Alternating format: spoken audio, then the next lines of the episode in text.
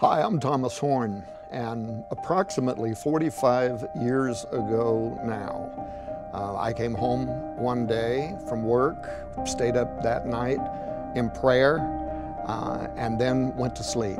The very th- next thing I knew, I was standing in front of a very brilliant light. Somehow I knew that I was standing in front of God. I also knew that he had shown me some things, and that at one point even a scroll had unfolded and I had watched vivid images. Uh, I wake up and I write them down. Uh, uh, uh, an example that most of the world knows about now was in two thousand ten, when I saw dark clouds rising over the Vatican and woke up and wrote down that Pope Benedict the sixteenth was going to retire in April of two thousand twelve. Uh, started talking about it publicly. In fact, came on Sid Roth's It's Supernatural and talked about it in two thousand eleven. Made that prediction. Uh, two thousand twelve came and went, and at first it did not appear that Benedict had resigned. But then, as the world knows now, in February of two thousand thirteen, the Vatican made an announcement. Pope Benedict the sixteenth has resigned. He has retired. And that same day, the Vatican's media outlet, the L'Osservatore Romano, gave an interview with the New York Times uh, uh, journalist, in which they admitted that Pope Benedict had actually, officially, secretly, resigned his position at the Vatican in uh, March of two thousand twelve, and then in April of two thousand twelve, it became official with the Curia, the Roman government, and they accepted his resignation. And now, of course, my phone was ringing off the hook. Everybody, everywhere, wanted to know who my insider at the Vatican was, right? Who had been feeding me this information. And I laughingly, of course, today say that if I told them that it was the Holy Spirit, that would really confuse them. Approximately one year ago, this experience that I've had all through my adult life happened again. And I was actually on the top of a mountain somewhere, and I was surrounded by thousands and thousands of people. And everybody was in a panic. Everybody was screaming and running and looking back over their shoulders, including me. And that part of the vision for me was the most frightening and the most real, because so far as my mind was concerned at the time, it was actually happening. And I remember turning and looking back over my shoulder, and I could see this giant burning mountain that was coming through the atmosphere, breaking apart as it uh, raced towards the surface of the earth. And as we were all running, all of a sudden, this stone fell into the Pacific Ocean. Uh, it knocked all of us off of our feet. The whole planet felt to me like it was shaking, vibrating so roughly that we could not stand up. And I heard this horrible cracking sound, uh, as if literally the mantle of the earth was breaking apart. And again, I looked back over my right shoulder and I saw this giant tsunami, a massive wall of water that was coming up over the top of this mountain. And I knew that we were all getting ready to perish. And just then, as if two large hands came down underneath my arms and lifted me up into the air, so that now I was looking down on the planet. And it was horrible, it was terrifying, as this water was racing, uh, rushing over the top of all of these desperate people who were screaming and crying uh, and praying. And uh, I watched something that uh, only later did I understand was actually the science of, I'm not a scientist, uh, so I only could write down what I saw and then later verify this is exactly what scientists say would happen. As the waters of the Pacific Ocean, where this stone, this massive burning stone fell, were uh, boiling, and the uh, aerosol that was coming up off of this water moved up into the upper atmosphere, and a whole series of hurricane uh, uh, movement started moving across the hemispheres of the earth. And then a second very large part of this stone that had broke off of it, evidently as it entered into the atmosphere, impacted the earth and ignited a series of volcanoes. And all of this material was being blown up into the upper atmosphere and getting caught in the jet stream and was moving uh, around the earth, and very soon, within a period of days, darkening out uh, much of the sun and the moon and the stars. Uh, and then I woke up. I was so terrified, I literally almost fell out of bed uh, and uh, grabbed a sheet of paper, which I've learned to keep next to my bed with a pen, and I started writing down all of the minute details, blow by blow, of what I had seen and what I had experienced. But before I could do that, it was as if a voice in the room spoke and uttered a single word, and that was the word Apophis. Now, I knew that there was an ancient uh, Egyptian god of chaos by the name Apophis, which was the enemy of light, the enemy of Ra. I knew that. I didn't know a lot more about it than that. Um, and I also knew that NASA had discovered an asteroid at the Kitt Peak National Observatory in two thousand four. Uh, and at the time, they named it Apophis, after this Egyptian god of destruction. Uh, and at that time, they actually speculated that there was uh, enough of a serious chance that Apophis was going to impact the earth in twenty twenty-nine that they put it on their watch list. Later on, they decreased the, um, op the chance that it's going to impact the earth in a bit over nine years from now. But I learned later that this is probably because they're involved in a cover-up, and that the um, chances of Apophis striking the earth in twenty twenty-nine is far greater than what they're admitting at this point. And by the way, in the book, I go into that. It's more than a conspiracy theory. I've interviewed and talked with astronomers, members of NASA, people with above top secret security clearance. Lieutenant Colonel Robert McGinnis from the Pentagon, who was a senior analyst there, put me in contact with impact specialists, people like uh, Nathan Myhrvold, who is constantly listed in the top one hundred critical thinkers, scientific thinkers in the world, a true polymath with over eight hundred patents to his name. He once ran the science department at Microsoft. Uh, one of the most brilliant men on earth has recently published a peer-reviewed paper in an astronomy magazine in which he accuses NASA of an absolute cover-up of the threat that is posed by both Apophis and some other asteroids. So I did all of this research and came to believe that, in fact, of all dates, Friday the thirteenth, April twenty twenty-nine, Apophis is going to strike the Earth. Now, the facts around this asteroid are astonishing. Uh, it is three hundred seventy meters wide, uh, twelve hundred feet wide. Or to put that into more of a, you know, mental gymnastic, it's four N F L football fields wide. It weighs an estimated twenty million metric tons. It is traveling at twenty-eight thousand miles per hour. And if, as I predict, it impacts the Earth in twenty twenty-nine, it is literally going to be equivalent to, scientists say, sixty-five thousand atomic bombs, the size of the ones that we dropped on Nagasaki and Hiroshima at the end of World War Two that literally sunk the Japanese island. Um, they say that at a minimum, tens of millions of people will die, uh, and possibly billions of people are going to die.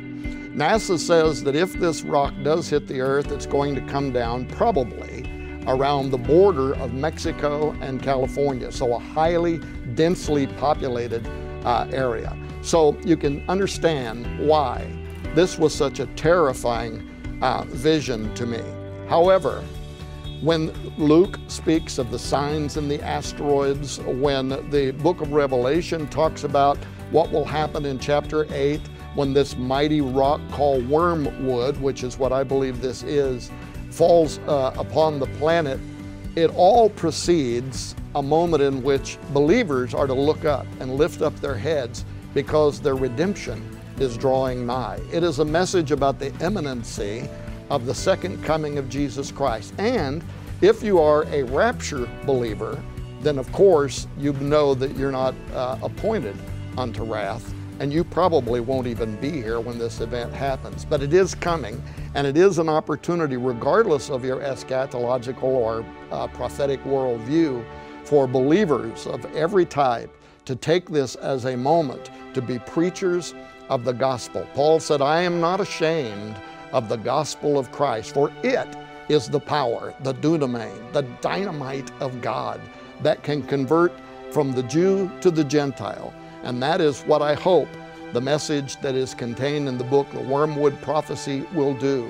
Ignite a passion, because I did see in this vision as well, people everywhere, all around the world, on their face, begging God to deliver them from this menace. And there is a precedent in the scripture for God averting a judgment like he did uh, with Nineveh when uh, uh, Jonah preached there. Like he says in the book of Joel, if you will turn to me with all of your heart and soul and mind, he says, then the locust plague won't come. I will send you a blessing instead of a cursing. And even one of the most famous European astronomers in the world today says there is a very real chance that uh, Apophis will go through what he calls a window between Mars and Earth and be slingshot out into space, only to return exactly seven years later.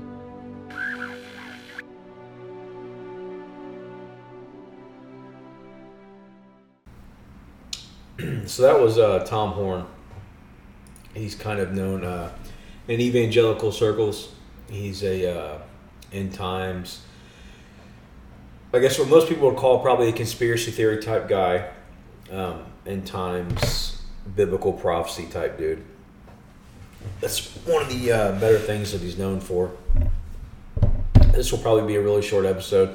Just want to talk a little bit and have a couple of clips. Uh, you know, if you listen to Tom Horn talk about that, and again, you're just ultimately taking some guy's word for it, but he's a very reasonable person, and uh, he, he puts out a lot of great content.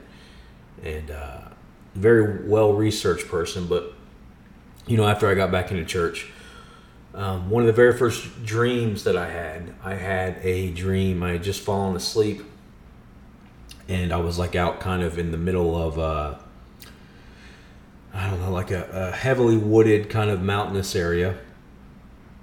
I looked down at my hands, uh, my arms. I looked down for a second. And uh, the dream was, it felt so vivid, you know, it was probably three or four seconds. I don't even know if it was like a dream. It was just, I felt like I was there for a second. I look down at my arms, I look up, and I see this giant asteroid, or looked like a giant mountain in the sky. And the sky was all red around it, and I see it like crashing into the atmosphere. And then I woke up. You know, I didn't hear anything. God didn't confirm anything to me. I'm not saying that's from the Lord. Just a very vivid dream that I had. And, uh, Of course, I come across Tom Horn, you know, uh, I don't know how much longer later, but see him sp- speaking about it, and, you know, just kind of uh, struck with me as well.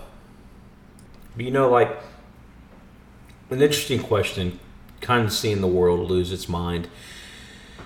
And the politics fall apart, you know, it's like, it makes you step back and wonder, well, you know, what bigger is at play here? You know, what, what power grabs are going on? Um, Who is really at war with each other?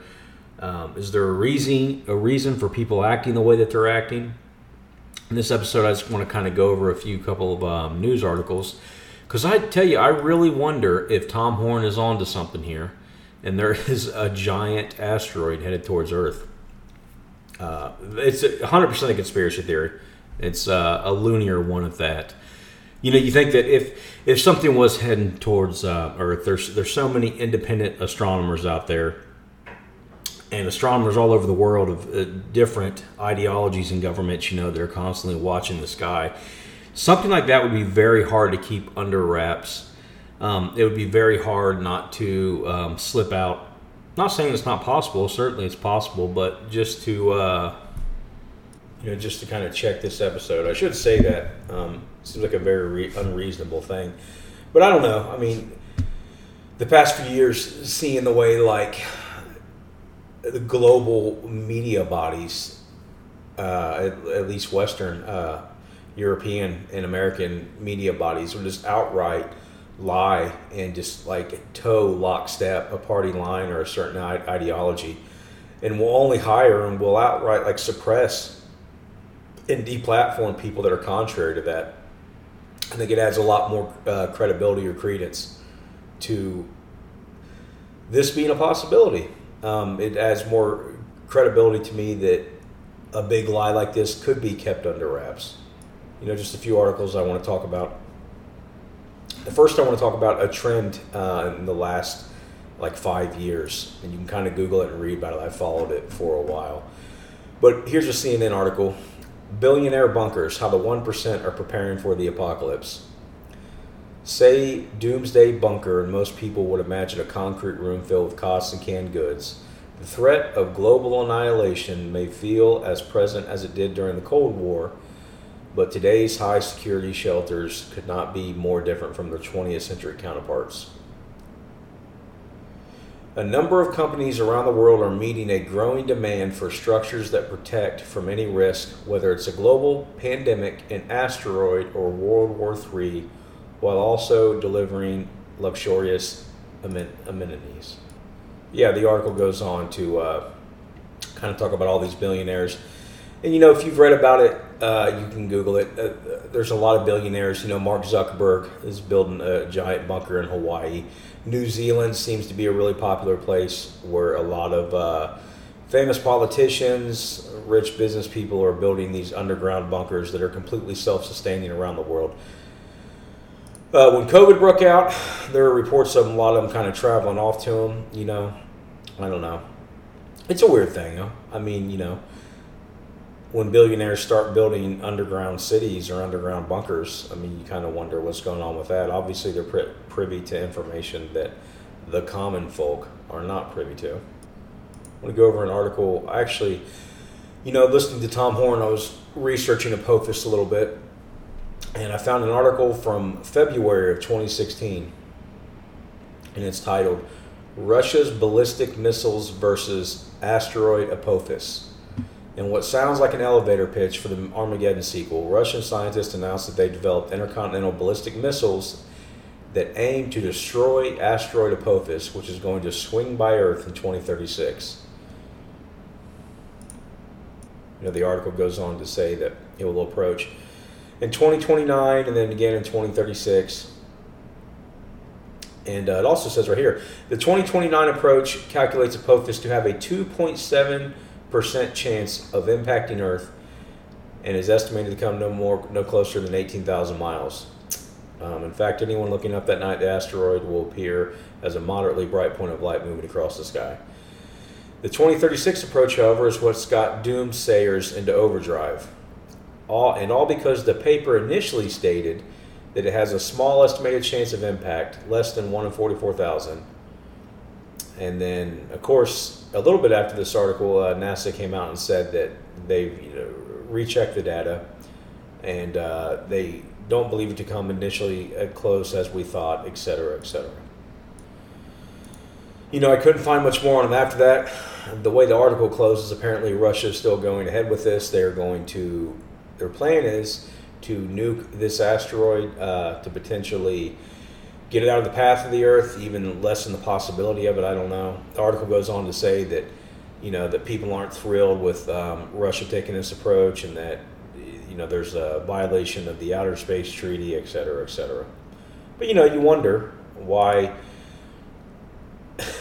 why Russia in twenty sixteen is talking about shooting a nuclear weapon at this Apophis uh, asteroid that Tom Horn goes on and talks about. But anyway. Another article from uh, April twenty nineteen. Scientists suggest testing's Russian Martian probe on Apophis asteroid first. A similar mission was suggested before the failed Phobos Grunt mission. And what this is, this is an article, uh, apparently scientists, I don't know, it's some Russian institute. I don't know if it's associated with their government. But they were wanting to send some type of, uh, uh, you know, remote-controlled probe to land on Apophis to uh, yield valuable scientific information, whatever that means. You know, some recent news, um, anybody that's been following this week, uh, NASA is about to, ra- to launch their most powerful mega rocket um, into space, the uh, Artemis rocket, which is the size of the Empire State Building, And apparently it's so big because it is a transporter of sorts. It can lift a lot of weight and it can transport.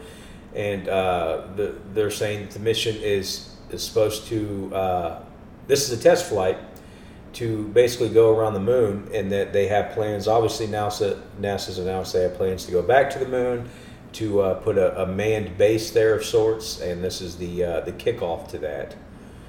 You know, if that's really the case, you know, who knows? I mean, I guess we have no reason not to take them for their word. But it's a little weird. You know, they've not launched a rocket of this size since the sixties, the Saturn five, and that was to initially go to the moon, but I guess we're deciding to go back, or we're transporting heavy things to space, whatever that's about. You know, earlier this week I watched a uh, Netflix movie with uh, Leonardo DiCaprio and a few other uh, big names um, called Don't Look Up. And it's about the fact uh, Leonardo DiCaprio is, you know, like an astrophysicist or whatever he is, working for uh, Michigan University, and him and his PhD candidate happen to observe this comet, and they do the calculations. They find out it's heading towards Earth. And then the movie's kind of about, like, them as the scientific class clashing up against, you know, the, this populist populist president who's only worried about poll numbers and, you know, their their their own election, whatever. And it's just the frustration that they go through, and trying to let the world know and let the ruling class know how serious of a threat this is, that we need to do something about it.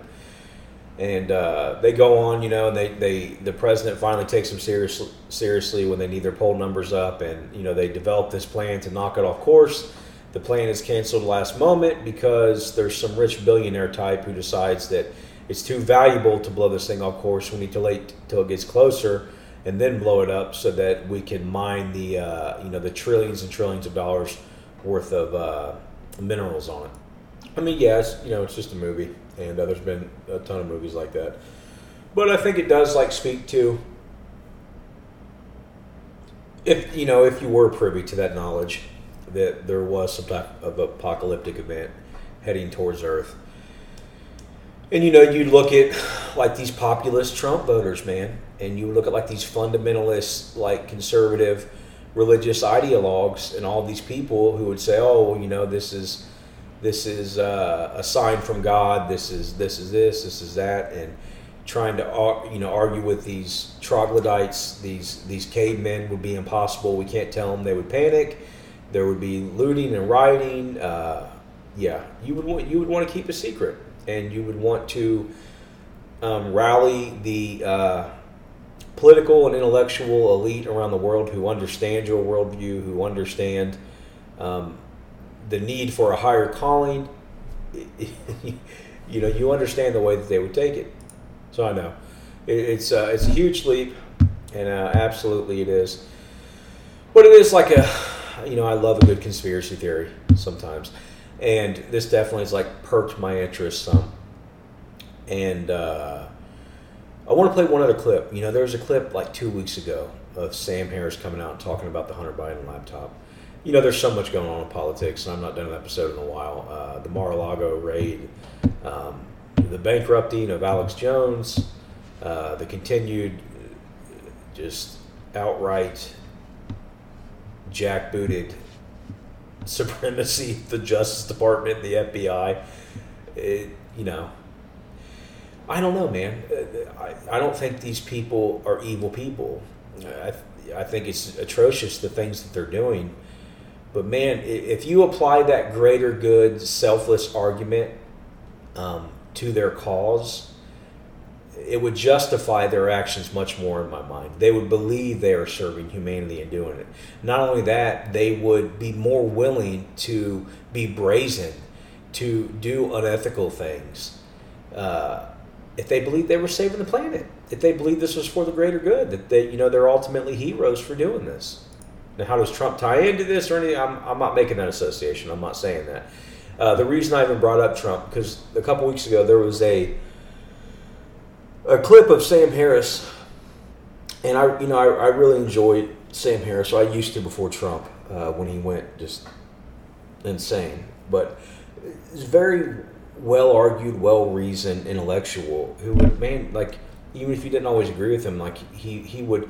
he would give fair play to the other side of an argument, and he would more often than not, like, you could understand his reasoning and his logic. He, he would be very transparent. Uh, but he came out on this Hunter Biden laptop story. I'm going to play that, and what I want you to catch, though, is the very end of this. So I'm going to play this, and then I'll play the uh, very end of it. I mean, Hunter Biden, at that point, Hunter Biden literally could have had, had the corpses of children in his basement. I would not have cared, right? It's like, it's, there's nothing.